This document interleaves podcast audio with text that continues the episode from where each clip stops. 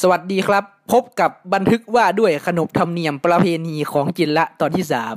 ในตอนนี้นะครับเราก็จะมาพูดกันถึงเรื่องวิถีชีวิตของผู้คนในอาณาจักรเขมรพระนครกันต่อนะครับอ่าเรื่องราวจะเป็นเช่นไรอะมาติดตามกันครับอ่าเรื่องว่าด้วยหญิงคลอดบุตรนะครับ เมื่อหญิงคลอดบุตรออกมา ผู้หญิงชาวพื้นเมืองก็จะหุงข้าวร้อนๆทันที ชาบทาข้าวสุกด้วยเกลือ แล้วปิดไว้ที่ของลับนะครับ ผม อ่า ได้วันหนึ่งกับคืนหนึ่งนะครับทาเกลือไว้กับจิ๋มนะครับ ผมก็เอาออกจะเป็นการฆ่าเชื้อล้างแผลอะไรอืมใช่ใช่แบบนี้อ่าเพราะเกลือเป็นอันนั้นโอ้แต่ไม่เสียบเลยนะด้วยประการชนี้การคลอดบุตรจึงไม่มีโรคภัยไข้เจ็บและนอกจากนี้นะครับ การเอาอ่าข้าวสุกหุงเกลือนะครับ ยังช่วยทำให้ทุกสิ่งนะครับ ก็คือทำให้อ่า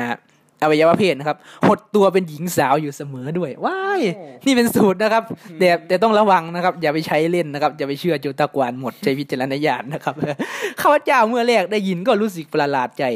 สงสัยเอามากมากมากๆอะว่า จะใช่อย่างนั้นหรือ แต่แล้วบ้านนี้ข้าพเจ้าไปพักอยู่ด้วยนั้น มีหญิงสาวคลอดบุตร ข้าพเจ้าจึงทราบเรื่องราวได้โดยตลอด พอวันรุ่งขึ้นนางก็อุ้มลูกได้ แล้วก็พากันไปอาบน้ำที่แม่น้ำว่ายอู้แสดงว่าโดตากวนนี่ตั้งใจดูมากเลยนะฮะครับผมอืมถึงรู้ละเอียดถึงเพียงนี้ใช่ครับน่าสนใจครับครับผมก็โจตากวานแกก็แกก็ไม่ได้อยู่วังทั้งวันนะครับแกก็ไปเที่ยวอยู่ตลอดนั่นแหละครับ ผม ก็นับว่าเป็นการพบเห็นที่ประหลาดอยู่นะครับสำหรับอ่าเรื่องนี้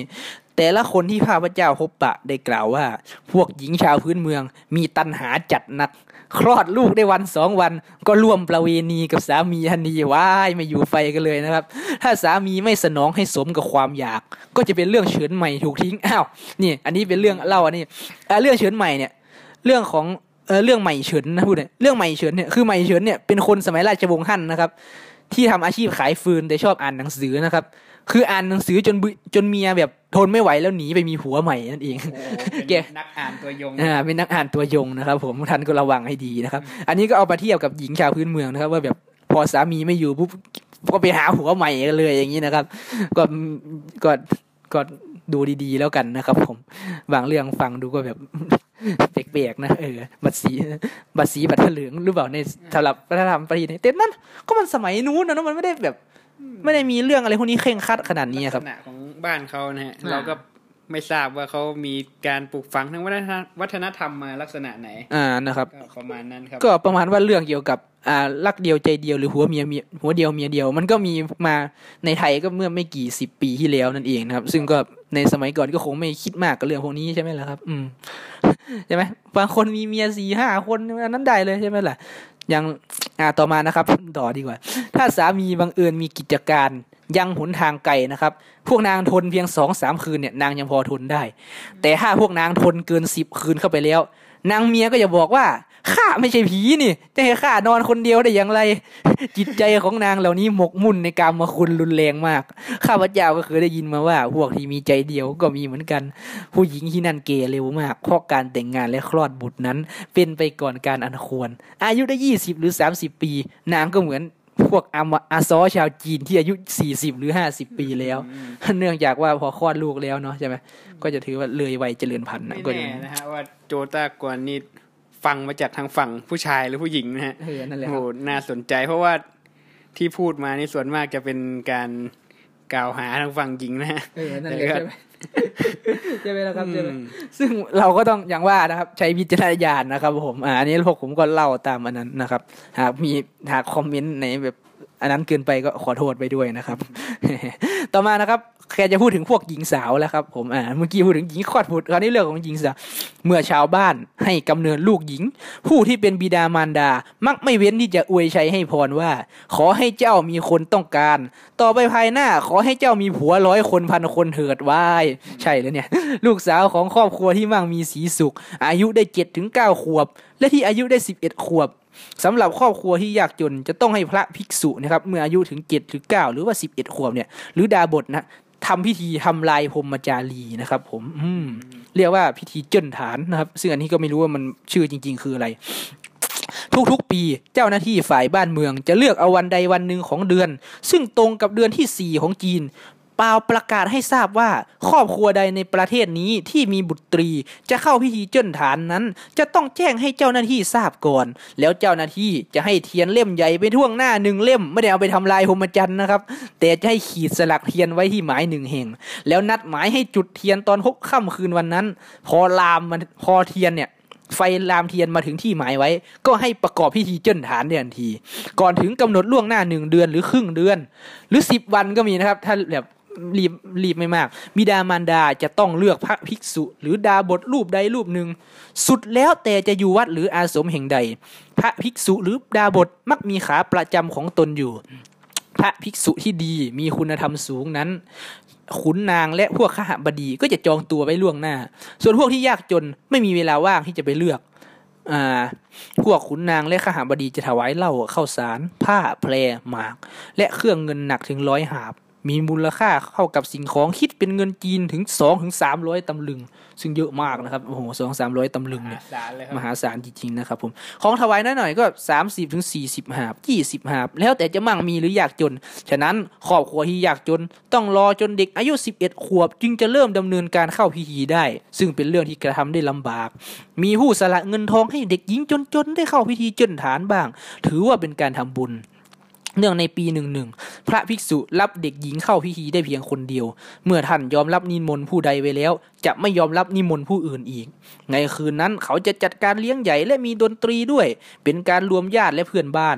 นอกประตูปลูกเป็นร้านสูง บนร้านวางพวกตุ๊กตาดินปั้นเป็นรูปคนและสัตว์ ที่วางสิบกว่าตัวก็มีสามสี่สิบตัวก็ให้สามสี่ตัวก็มีสำหรับครอบครัวที่ยากจนก็ไม่มีเลย แต่ละอย่างนี้เป็นไปตามเรื่องที่มีแต่โบราณ ครบเจ็ดวันแล้วก็จะเอาตุ๊กตาพวกนี้ออกไป พอตกค่ำเขาก็นำคานหามกรดและดนตรีไปรับพระภิกษุมา ใช้ผ้าพันใช้ผ้าเพพันสีต่างๆ สร้างเป็นศาลาขึ้นสองหลัง หลังหนึ่งให้เด็กหญิงนั่งอยู่ อีกหลังหนึ่งให้พระภิกษุนั่ง ข้าพเจ้าไม่ทราบว่าปากเขาพูดอะไร ก็คือน่าจะสวดมนต์นั่นแหละครับ แต่เพราะเสียงดนตรีและเสียงกองอึกกระทึกเสียงแซ่ดังนั้นก็เลยไม่รู้นะครับว่าเขาพูดอะไร คืนวันนั้น ไม่ห้ามทำเสียงอื้ออึงข้าพเจ้าได้ยินว่าเมื่อถึงเวลาพระภิกษุและเด็กหญิงเข้าไปในห้อง พระภิกษุจะใช้มือทำลายพรมจารีด้วยตัวเอง แล้วนำเอาเยื่อพรมจารีนั้นใส่ลงไปในเหล้าอ่าเขายังเล่ากันอีกว่า บิดามารดาญาติพี่น้องและเพื่อนบ้าน ต่างแต้มเหล้านั้นไว้ที่หน้าผาของทุกคน บ้างก็ว่าทุกคนใช้ปากชิมดู บ้างก็ว่าผู้หญิงพระภิกษุเนี่ยประกอบเมีถุนกรรมกับเด็กหญิงท่านเห็นว่าโจต้ากวานเนี่ย เป็นคนที่แบบโลเป็นคนพื้นถิ่นมากเลยคือเข้ากับคนพื้นถิ่นดีมาก ไปคุยแล้วแบบได้เรื่องมาเยอะมาก ซึ่งก็ไม่รู้เรื่องไหนเรื่องจริงเรื่องไหนเรื่องเท็จนะดังนั้นเลยบอกนะว่าต้องฟังดีๆแล้วฟังหูไว้หูนะครับ ดูสิเรื่องเล่าแค่เรื่องพิธีนี่ก็สามสี่เรื่องแล้วอืมไม่ถามพระเลยว่าจะได้รู้ว่าจริงๆทำไงใช่ไหมล่ะอาจจะไม่สนิทกับพระฮะอ่านั่นแหละครับคือนี่นี่เขาบอกไว้นะครับ คือบ้างบ้างก็ว่าทุกอย่างที่ว่ามานั้นประกอบมีถุนชิมมาแล้วไม่จริงอะไม่จริงสักอย่าง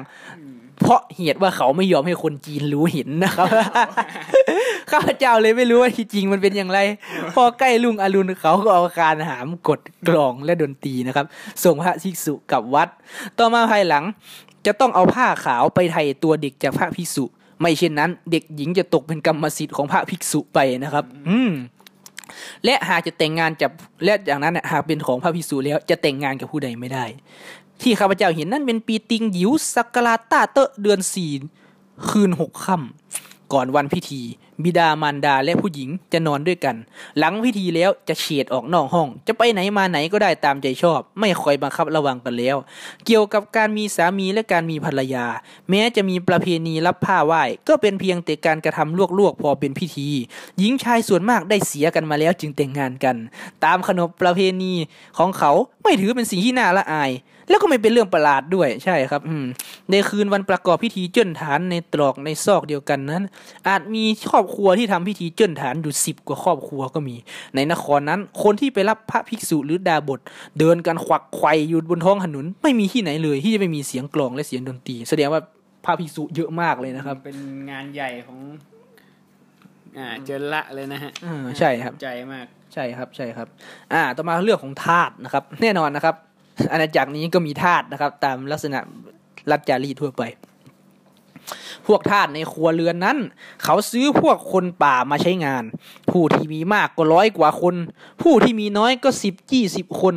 พวกที่ยากจนเหลือเกิน จึงจะไม่มีทาสใช้ คนชาวป่านั้นเป็นมนุษย์ตามป่าตามเขา มีชาติพันธุ์ของตัวเอง เรียกกันตามภาษาบ้านเมืองว่า จรจ้วง เมื่อเข้ามาอยู่ในเมืองแล้ว ก็จะไม่กล้าเข้าบ้านคนเขา เมื่อคนในเมืองด่ากันแล้วเรียกกันว่าจ้วงแล้ว ก็หมายความว่าเกลียดชังกันจนเข้าไขกระดูก อืม ที่คนเขาดูถูกดูหมิ่นกันก็เป็นดังที่กล่าวมานี้ ถ้าเป็นคนหนุ่มคนสาวที่แข็งแรงคนคนหนึ่ง พวกทาสพวกนี้ก็มีค่าตัวเท่ากับผ้าร้อยผืน แต่ถ้าแก่เท่าไม่มีกำลังวังชา ก็หาด้วยก็หามาใช้ได้ด้วยผ้าเพียงสามสี่สิบผืน เขายอมให้พวกเนี้ย ได้นั่งได้นอน แต่เฉพาะใต้ถุนเรือน แต่เมื่อแต่เมื่อจะต้องมาปฏิบัติงาน จึงจะอนุญาตให้ขึ้นข้างบนได้ แต่จะต้องคุกเข่าพนมมือค้อมหัวลง จึงก้าวเข้าไปในเรือนอืมพวกทาสเรียกนายผู้ใช้ว่าปาถัวนะครับซึ่งน่าจะหมายความว่าบดีที่แปลว่าผู้เป็นใหญ่นะครับ ก็คือเรียกเรียกผู้ชายว่าท่านผู้เป็นใหญ่นั่นเอง และเรียกนายผู้หญิงว่ามีหรือแปลหรือมีนะครับ ที่แปลว่าแม่นั่นเองนะครับปาถอก็คือพ่อหมีก็คือแม่นะครับ ถ้าความความผิดก็โบยกัน มันจะก้มหัวรับตะพดไม่เคลื่อนไหวแม้แต่น้อย ทั้งชายและหญิง อ่า ทั้งชายและหญิงฉบับฉบับของฉบับจริงที่โจตากวานเขียนเรียกเรียกทาสพวกนี้นะครับ เขาใช้เรียกตัวผู้และตัวเมียเลยนะครับ ผมคือเรียกเป็นแบบเรียกเป็นสัตว์เลยนะครับ ซึ่งดูแรงมากทาสชายและหญิงเนี่ยได้เสียเป็นผัวเมีย ระหว่างพวกเดียวกันเอง อืม พวกเนี้ย อ่า ไม่มีนายผู้ชายที่ไหนนะครับ จะปะ ที่ปรารถนาจะร่วมประเวณีด้วยนางทาสหาคนจีนอีกแล้วนะครับ ไปถึงที่นั่น และอยู่เดียวดายมาเป็นเวลาช้านาน แล้วไม่เลือกเฟ้นไปร่วมประเวณีกับนางทาสเข้า หากนายผู้ชายรู้เข้า วันถัดมาก็จะไม่ยอมนั่งด้วยเลยทีเดียวนะครับ เออ พอได้ร่วมประเพณีกับหญิงคนป่า ถ้านางทาสไปร่วมประเพณีกับคนนอกบ้านตั้งครรภ์เกิดบุตรขึ้น นายผู้ชายจะไม่ไต่ถามความเป็นมา เขาจะถือว่านางทาสผู้เป็นแม่เป็นบุคคลคนละชั้นวรรณะกับพวกเขา กับทั้งเขาเนี่ยได้ประโยชน์ด้วยนะครับ คือได้ลูกเป็นคือได้ลูกของนางทาสเนี่ยเป็นลูกทาสด้วยนะครับ ผมอันนี้อันนั้นมากลักษณะเหมือนของประเทศไทยเลยฮะใช่ครับใช่ครับ อืม ซึ่งจะตกเป็นทาสต่อไปเนี่ยลูกทาสก็จะเป็นทาสต่อไปในวันข้างหน้า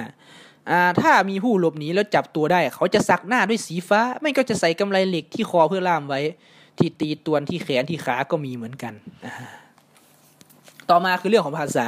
เรื่องภาษานี่เรียกได้ว่า ใช้คำใช้คำทับศัพท์แบบเยอะมากเลยนะครับ ซึ่งแบบอ่านยากจริง ๆ ในส่วนนี้นะครับผมซึ่งอ่าเราจะมารู้กันนะครับผมในประเทศนั้นมีภาษาของตนเอง แม้สำเนียงจะคล้ายกับจันเฉิงหรือพวกหรือพวกจำปาและชาวสยาม ก็พูดกันไม่รู้เรื่อง เช่นหนึ่งเรียกว่าเหมยนะครับ คือมวยนะครับมวยสองคือเปี้ยคือปี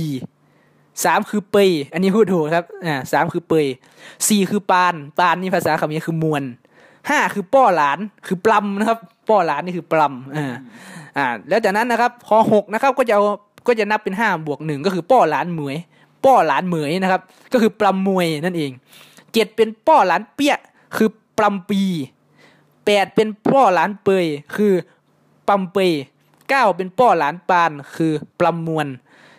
อ่าสิบคือตา ซึ่งในภาษาเขมรก็คือด็อบนั่นเองนะครับ เราจะพบว่าแบบแกว่าโจตากวนก็พยายามเขียนให้แบบเข้าใจนะครับแต่ยากมาก อ่านยากมาก เรียกพ่อว่าปาถอน้าอาผู้ชายก็เรียกว่าปาถอเหมือนกัน ก็คือเรียกคนที่เคารพว่าบดีนะครับ เรียกแม่ว่ามีนะครับ หรือมี อืม เรียกป้าน้าอาหญิงน้องสาวสามีน้องสาวของพี่สาว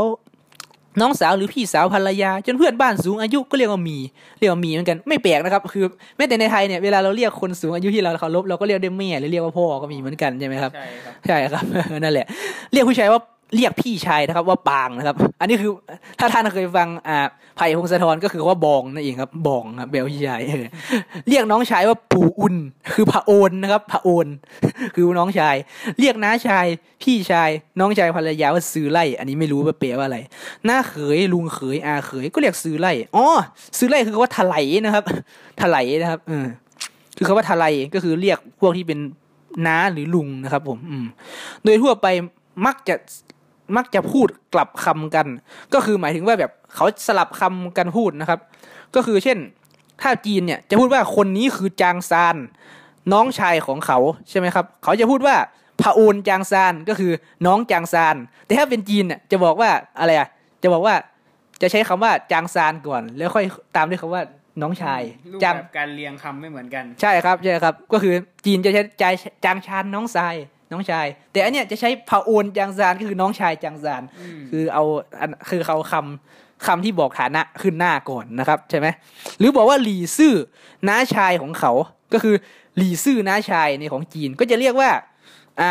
ถลายหลี่ซื่อหรือน้าหลี่ซื่อแทนน่าอย่างนี้นะครับ นอกจากนี้ยังมีอีกคือ เขาเรียกคนจีนว่าปี้ซื่อ ซึ่งน่าจะหมายถึง ก็ไม่แน่ใจนะครับว่าคาว่าปี้ซื่อนี่แปลว่าอะไรเหมือนกันบางคนบอกว่าคาว่าปี้ซื่อคือคาว่าสีวิชัย ซึ่งหมายถึงพวกต่างชาติ แต่อันนี้มันดูแบบเลื่อนลอยมันดูดูเข้ากันไหมมันไม่ใกล้เคียงนะไม่ค่อยใกล้เคียงอะ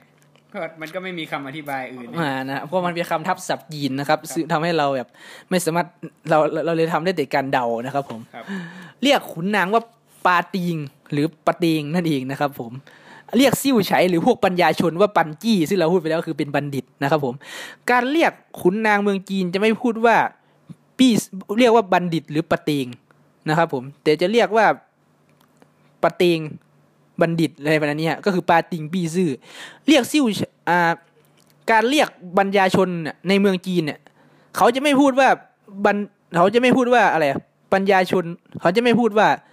ปี้ซื่อปันจี้ แต่จะพูดว่าปันจี้ปี้ซื่อโอ้โห อันนี้คือเรื่องของการเรียงคำนั่นแหละครับโอ้เราคำพูดยากมากเลยเราลากยากแต่ละคำก็นั่นแหละวกวนไปบ้างฮะ อ่า ครับผม ค่อยฟังกันนะครับ ครับ ขออภัยนะครับผม โดยทั่วไปแล้วพวกบัณฑิตก็มีภาษาของพวกบัณฑิตนะครับ ก็คือมีภาษาบาลีสันสกฤตนั่นเองนะครับ พระภิกษุและพระดาบทก็มีพระพระก็มีภาษาของพระภิกษุและดาบท ภาษาพูดของแต่ละบ้านแต่ละเมืองก็แตกต่างกัน เหมือนกับที่เมืองจีนไม่มีผิด อ่า ต่อไปนะครับคือเรื่องของคนป่านะครับผมคนป่านั้นมีสองจำพวก พวกหนึ่งคือคนป่าที่เข้าใจภาษาที่พูดกัน คือพวกที่เอามาขายเป็นมาขายในเมืองให้เป็นทาส อีกพวกคือพวกที่ไม่ได้รับการอบรมสั่งสอนให้มีอารยธรรม เป็นคนป่าที่ไม่เข้าใจภาษาที่พูดกัน คนป่าพวกนี้ไม่มีบ้านช่องอาศัย พาครอบครัวตะเวนไปในภูเขาพูนอ่างดินเผาไว้บนศีรษะโอ้มาเป็นคำของจอง เมื่อพบสัตว์ป่าก็ใช้ธนูยิง และใช้หอกซัดให้ได้สัตว์เหล่านั้นมา แล้วใช้ก้อนหินตีกันให้เกิดประกายไฟก่อขึ้น อืม ก่อประกายไฟขึ้น ก็พวกนี้คล้ายๆคนป่าแบบอันนั้นเนาะโคมันยองยุคหินเลยฮะใช่ครับ ต้มกินกันแล้วก็เดินทางกันต่อไปเรื่อยๆนิสัยสันดานของคนป่าดุร้ายมาก ยาพิษก็มีพิษร้ายแรงระหว่างพวกเดียวกันฆ่าฟันกันเองบ่อยๆ ในอาณาละนานาบริเวณที่อยู่ใกล้ ก็มีผู้ที่เพาะปลูกกดต้นกระวานและต้นฝ้ายทอผ้าเป็นอาชีพ ผ้าที่ทอนั้นหยาบและหนามากลวดลายก็แปลกพิกลนัก อืมต่อมา ตัวหนังสือ หนังสือธรรมดาและหนังสือราชการ ใช้หนังกวาง หนังกระจง และวัสดุที่คล้ายคลึงกัน ย้อมให้เป็นสีดำแล้วตัดเอาตามขนาดใหญ่กว้างเล็กแคบตามที่พึงปรารถนา เขาใช้ผงชนิดหนึ่งคล้ายพวกคล้ายผงดินขาวของเมืองจีน ปั้นเป็นแท่งเล็กๆ เรียกว่าซอซึ่งแปลว่าดินสอนะครับ ก็คือขาวซอแปลว่าขาวนั่นเองนะถือแท่งซอไว้ในมือ แล้วขีดเขียนลงบนแผ่นหนัง เป็นตัวอักษร นานเสียนนานก็ไม่ลบไป เมื่อใช้เสร็จก็เอาทัดหูไว้ ลายมือพวกเขานั้นสามารถสังเกตจำได้ว่าผู้ใดเป็นผู้เขียน การลบตัวอักษรจะต้องใช้วิธีเอาสิ่งที่เปียกน้ำมาเช็ด โดยทั่วๆไป อักขระเหล่านั้นเหมือนกันพอดีกับอักขระของพวกหุยกู หรือพวกอุยกูในซินเจียงนะครับผม เขาว่ากันว่าอย่างนั้น ซึ่งจริง ๆ หรือเปล่าก็ไม่รู้นะ บรรดาเอกสารหนังสือ พวกเขาเขียนจากข้างหลังมาข้างหน้าทั้งสิ้น ไม่ใช่จากข้างบนมาข้างล่างนะครับ เพราะว่าเอกสารจีนเขียนบนไม้ไผ่หรือว่าบนอันดั้งเดิมเนี่ยโดนเขียนบนไม้ไผ่ก่อนผลิตกระดาษนะครับ ดังนั้นเนี่ยหนังสือจีนเนี่ยเลยเขียนจากบนลงมาล่างแล้วก็สลับเป็นบรรทัดนะครับ แต่ว่าอันนี้เนี่ยเขาเขียนก็คือ แต่ของเราเขียนตามแนวนอนใช่ไหมล่ะครับอ่านั่นแหละครับนั่นเลยจึงแปลกตาของเขาฮะอ่า ก็เลยถือว่าแปลกตาไปประมาณนี้ใช่ไหมล่ะครับ อืม ต่อมานะครับข้าพเจ้าได้ยินเย่เซียนไหหยา ซึ่งก็น่าจะเป็นคนที่แบบมาเที่ยวก่อนเกียร์นั่นแหละครับ กล่าวว่าพยัญชนะของพวกเขาเนี่ยออกเสียงคล้ายกันกับออกเสียงพยัญชนะมองโกลเออแปลกดีเนาะมีอยู่สองสามคำเท่านั้นที่ออกเสียงไม่เหมือนกัน พวกเขาไม่มีดวงตราประทับคำร้องทุกชาวบ้าน มีร้านรับจ้างเขียนให้เหมือนกันอ่าต่อมานะครับ เดี๋ยวนะครับเดี๋ยวอืมโอเคนะครับ ผมคิดว่าได้เวลาอันสมควรแล้วนะครับ อ่า วันนี้บันทึกว่าด้วยขนบธรรมเนียมประเพณีของเจนละตอนที่สามก็ขอจบแต่เพียงเท่านี้นะครับ ขอบคุณครับ พบกันในตอนหน้า